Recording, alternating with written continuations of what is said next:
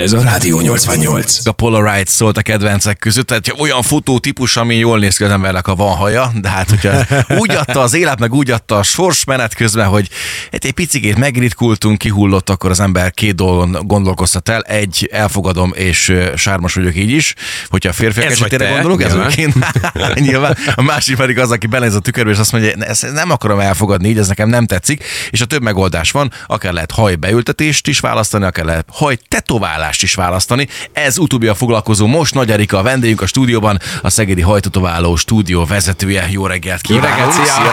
Sziasztok! Köszöntöm a hallgatókat is. Mi is téged is köszönjük, hogy elfogadtad a meghívásunkat. Én rögtön egy mély vízzel szeretnék kezdeni. Okay. Roli, benne vagy a témában elég erőteljesen. Neked hajtetoválásod is van, és igazából én ezt nem tudtam, mikor mi összeültünk szeptemberben itt a stúdióban, akkor valahogy pár héttel később kiderült, és meg is mutattad, és én azt észre sem vettem addig, hogy az tényleg ott van. Annyira láthatatlan, vagy nem is tudom, hogy jelzál, annyira természetes hatása van, hogy azt hittem, hogy neked így van vágva a hajad. Egyrészt a fodrászom is nagyon jó egyébként, viszont egy nagyon kiváló hajtetoválónál voltam, aki segített azokat a területeket egy kicsikét jobban befedni, ahol engem zavart a történet, és egyértelműen látszódott az, hogy egy picikét, hogyha a nap megsüti, akkor a fejbőröm visszatükröződik. Viszont ez egy nagyon gyors, fájdalommentes és praktikus megoldás lehet, ráadásul ellentétben a hajbeültetéssel, ahol egyébként egy hetet legalább ki kell bekkelni az embernek szabadság ügyileg, ugye, mert vigyázni kell rá nagyon. Itt már másnap tökéletesen lehet végezni ugyanazt a napi rutint, amit előtte megszoktunk. Erika, neked mind a két oldalról van behatásod, hajbeültetésből ugrott át a hajtetoválásra? Így van.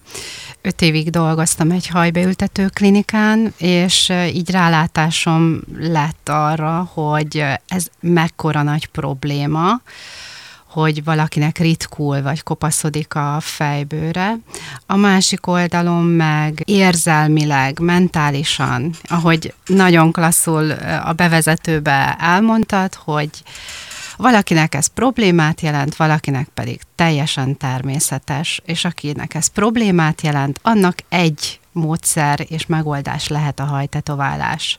Nők és férfiak egyaránt megkeresnek ezzel a problémával? Így van, így van. Sajnos azt mondhatom, hogy a női páciensek is még gyakrabban jelentkeznek most már. Teljesen más típusú a hajritkulás az ő esetükben. A férfiaknál ez a klasszikusan a homlokvonal csúszik fölfelé, illetve hátulról a forgó részről. Valaki húzza, valaki jobbra.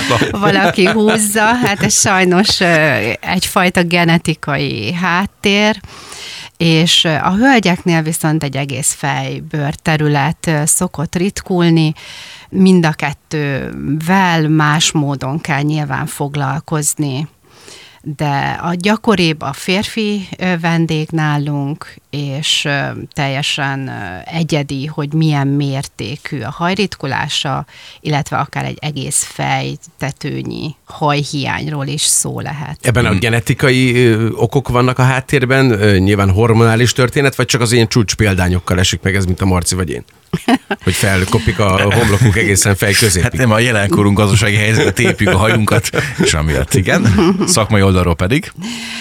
Hát nyilván ezt is foghatjuk a szüleinkre, de ez egy nagyon érdekes terület, mert az egész világon rengeteg ember kutatja, hogy mi lehet ennek a háttere. Most interneten is, szakirodalomban is meg lehet találni, hogy mi lehet a hátterében, de én úgy gondolom, hogy az, hogy igazából az emberi test az egy csoda egy oldalról, és egy ilyen hibát is úgymond be tud hozni, és genetika, igen, tehát egyértelműen a hölgyeknél a változókor, az szokott egy ilyen problémát hozni. Túlzott tesztoszteron termelés, az szerintem az okozza az én problémámat, de ez már csak itt zárva mondom. És őszintén... Igen, ezzel nyugtatom magad. Igen. És őszintén, Erika, ha rám nézel, szerinted szükségem van hajtetoválásra? És most így engedjük el, hogy most te mit képviselsz, és mivel foglalkozol, mint, nem tudom, külső szemlélő. Mint minden foglalkozásnak megvan a fanatizmusa, és mániákusan a fejeket nézem, tudom, hogy azaz. Mit lehet kihozni belőle. Már látom, vannak fenék castingosok. Nagyon szépen kerülgeti szépen a forrókását. Tehát akkor. És ott van a névjegykártya a kezemben, hogy az ABC-ben a sorba oda dugjam a kezedbe. Nem, én azt gondolom, hogy senkire soha nem erőltetném rá azt, hogy válassz ezt a megoldást. Valakinek eleve az, hogy tetoválás. Ez egy nagyon idegen dolog, de nézd, lehetne egy kicsit az első vonaladon korrigálni. Nagyon döbbenetes, hogy akinek már akár 20 éve nincsen ott mondjuk elől haja, annak 10 évet fiatalít az arcán, hogyha eljön hozzánk, és újra úgymond egy keretet kap az arca azáltal, hogy tetováljuk. Úgyhogy érdemes meggondolni, akit zavar ez. De tehát azt hűltem le ebből, hogy öregnek tűnök így, úgy fiataladnék. De nagyon szépen volt becsomagolva. Nagyon-nagyon tetszett. Egy szép karácsonyi ajándék. Vicceltem. Aki tetováló, hajtetováló művész, fogalmazhatunk így is, ők hagyományos értelemben vett tetoválással is tudnak, vagy foglalkoznak? Vagy onnan hozzatok át embereket, vagy onnan pártolnak át ide, ebbe a szakmába? A testtetoválás, a fejbőrtetoválás és a sminktetoválás, ami így a mai palettán így fent van, ez mind-mind egy más típusú tetoválás. Mondhatom azt, hogy maga az eszköz, a gép, amivel végezzük, az egyforma, viszont teljesen más bőrrétegekben dolgozunk, ugyanúgy, ahogy a testbőr teljesen más szerkezetű az arcon, a fejbőrön és a test más területén. Tehát szerintem ezeket el kell és el lehet különíteni ezeket a szakmákat, és nincs... Lehet, persze, mert maga a technika ugyanaz, én is tudnék tetoválni, de én például nagyon köszönöm, nem tartom magam művésznek, én nem tudok olyan szépen rajzolni, viszont az esztétikai érzékem, főleg a fejjel kapcsolatos, azt gondolom, hogy kifinomult az évek alatt. Ilyenkor, amikor az ember hajtetováltatni szeretne, akkor ezek mindig minden esetben csak pöttyök, pontok, vagy valami több is lehet ennél? Hát a világon lehet látni, hogy más technikával is próbálkoznak. Szerintünk a legtermészetesebb az a pontozó, illetve pöttyöző technika, ami egy ilyen frissen borotvált bőrképet ad vissza, ami vizuálisan a legjobban fedi azt, amikor valakinek rövidre van vágva a haja, és mégis, ugye, itt azt kell tudni, hogy a hajritkulásnál a legnagyobb probléma az, hogy kivilágít a fejbőr, a haj mögül. Ugye, attól függ, mennyire ritka egy haj. A zavaró az, hogy leginkább, amikor napsütés, vagy fényképezés, fölülről a fürdőszobai tükröknek a fénye, ezek nagyon ijesztőek, és nagyon nem szépen mutatják a hajat, és a fejbőrt, hogyha kevés a haj. És mi ezen segítünk, hogy tulajdonképpen beszínezzük, pigmentet juttatunk a fejbőrbe, ezáltal nem fog világítani a fejbőr, és ez adja ezt az esztétikai hatást. Ez rövid, meg hosszú hajnál egyaránt egyébként segítséget tud jelenteni, nem? Tehát, hogyha valakinek esetleg már annyira kihulladt a haja, hogy csak elől esetleg hátul van valamennyi hajszála, akkor azt ugye teljesen ledúrja a haját, akkor ezt teljesen be lehet az egész fejbőrt pigmentezni, és gyakorlatilag olyan hatást kelt az egész, mint hogyha tüsi haja lenne az illetőnek. Így van, mintha tüsi haja lenne az illetőnek. Csak azt jó sűrűn kell pöttyözni, nem? Ezt hogy nagyon sűrűn. Mennyi időt vesz igénybe egy ilyen beavatkozás? Mondjuk egy ilyen teljes fejet. Teljes fejbőr. Hát egy teljes fejbőrnél 2-5-6 órát is dolgozunk a fejen.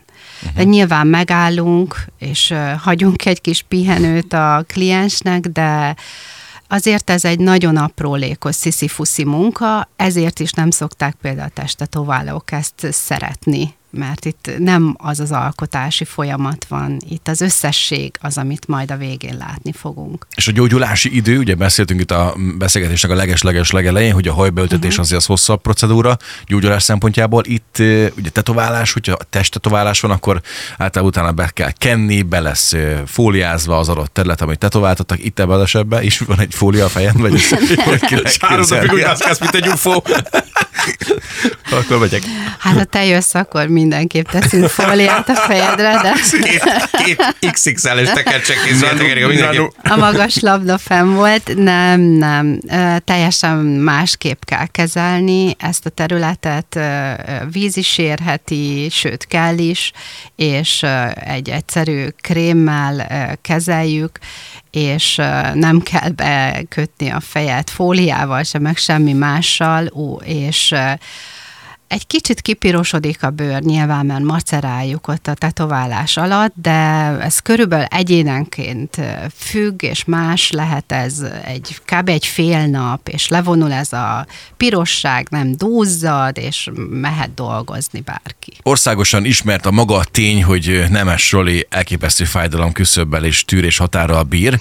No, de a klienseknek a zöme mennyire óckodik ettől, vagy menet közben mit tapasztaltok ti, hogy van ilyen is, meg olyan is embertípusban?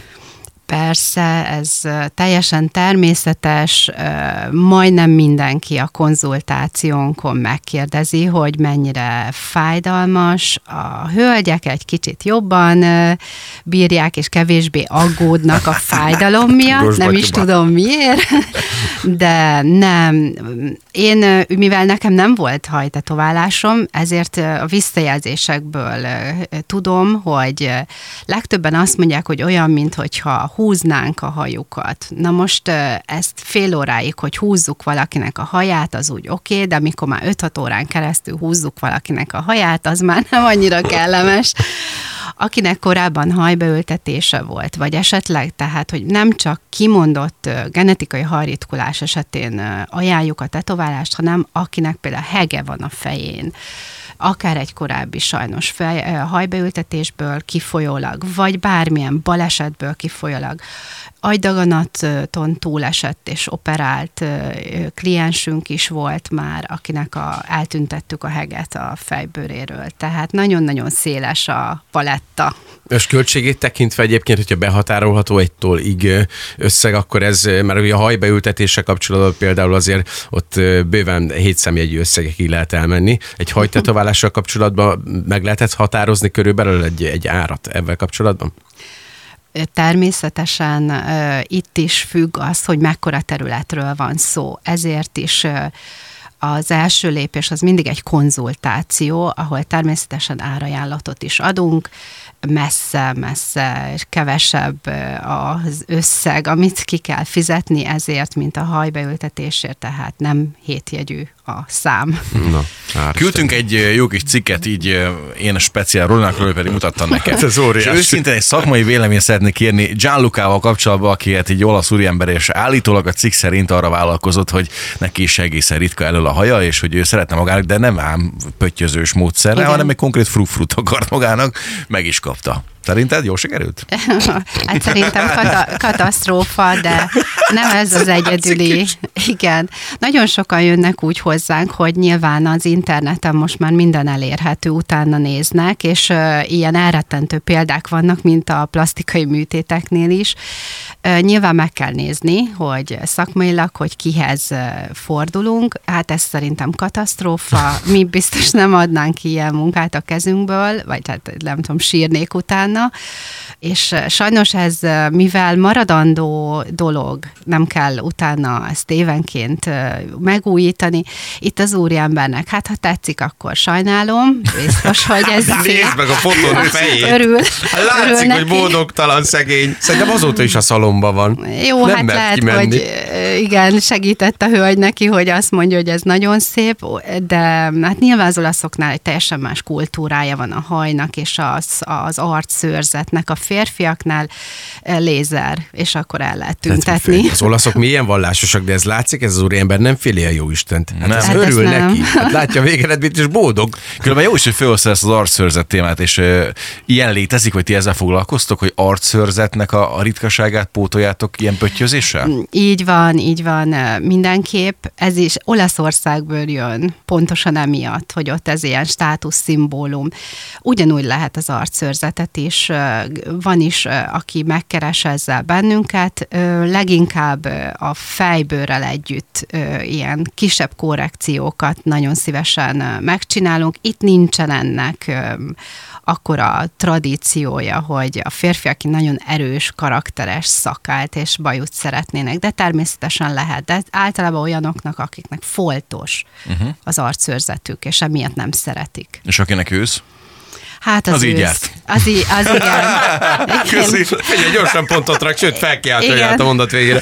Oké, hát rengeteg minden megtudtunk erről a nagyon-nagyon szép szakmáról, meg hivatásról, illetve lehetőségről. Aki esetleg elgondolkozott rajta, hát sok sikert. Holli az élő példa rá, hogy ez a dolog, ez működhet. Gyors, fájdalommentes és tökéletes megoldás jelent, úgyhogy én javaslom. Nagy Erikának nagyon szépen köszönjük, hogy jöttél hozzánk. A Szegedi Hajtatóváló stúdió vezetőjét hallottuk a 80-ban. További szép napot kívánok neked.